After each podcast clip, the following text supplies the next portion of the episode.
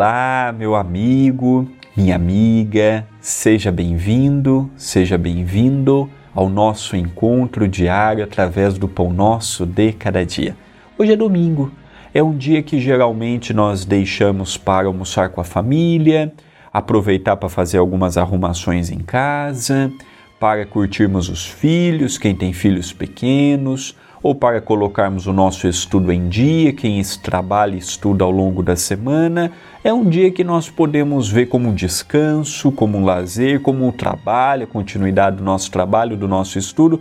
Cada um de nós encara o domingo de uma forma, mas tem uma coisa em comum em nosso domingo: o pão nosso de cada dia. Sejam bem-vindos ao nosso encontro aqui pela TV A Caminho da Luz. Aproveito e te convido a deixar sua mensagem. Bom dia, boa tarde, boa noite, a cidade de onde está falando, seu comentário. Eu leio cada comentário, respondo com amor e com afeto. Já viu que bonito Passos de Luz, volume 3? Ficou muito singelo realmente. Não sei se na tela vocês conseguem ter a mesma percepção de quando pegamos e folheamos.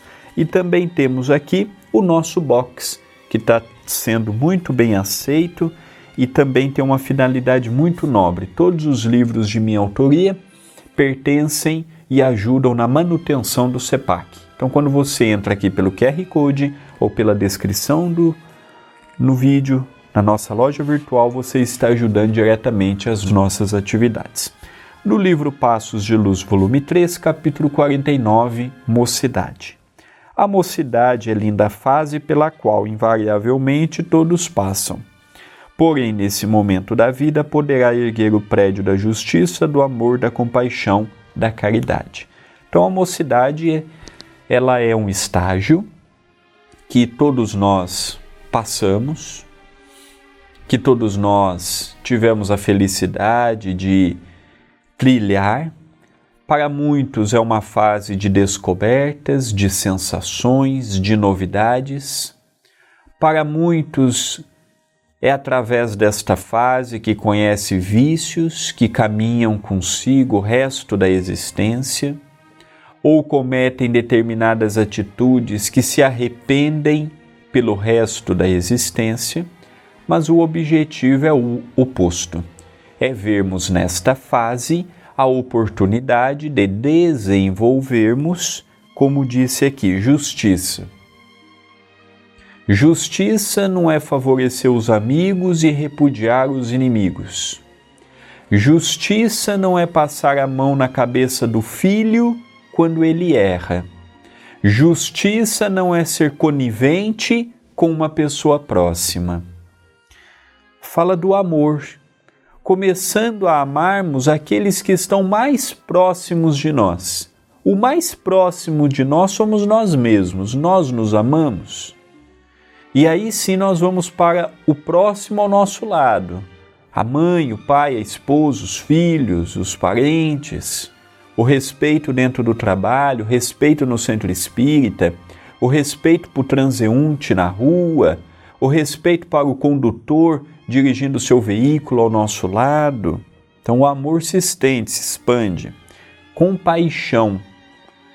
Sentirmos pelo próximo aquela dor que ele está sentindo e vermos uma forma de ajudar. Eu fiquei, eu tive compaixão de fulano, não é ter dó, não é olhar a pessoa como um coitado, não é olhar a pessoa com aquele olhar de, de superioridade, mas é olharmos a pessoa com aquele olhar de compaixão e desenvolvermos desde pequeno o senso da caridade, o senso da bondade, o senso do amor, o senso de darmos ao próximo aquilo que não, vai, não fará falta e amanhã conseguiremos dar até do nosso necessário.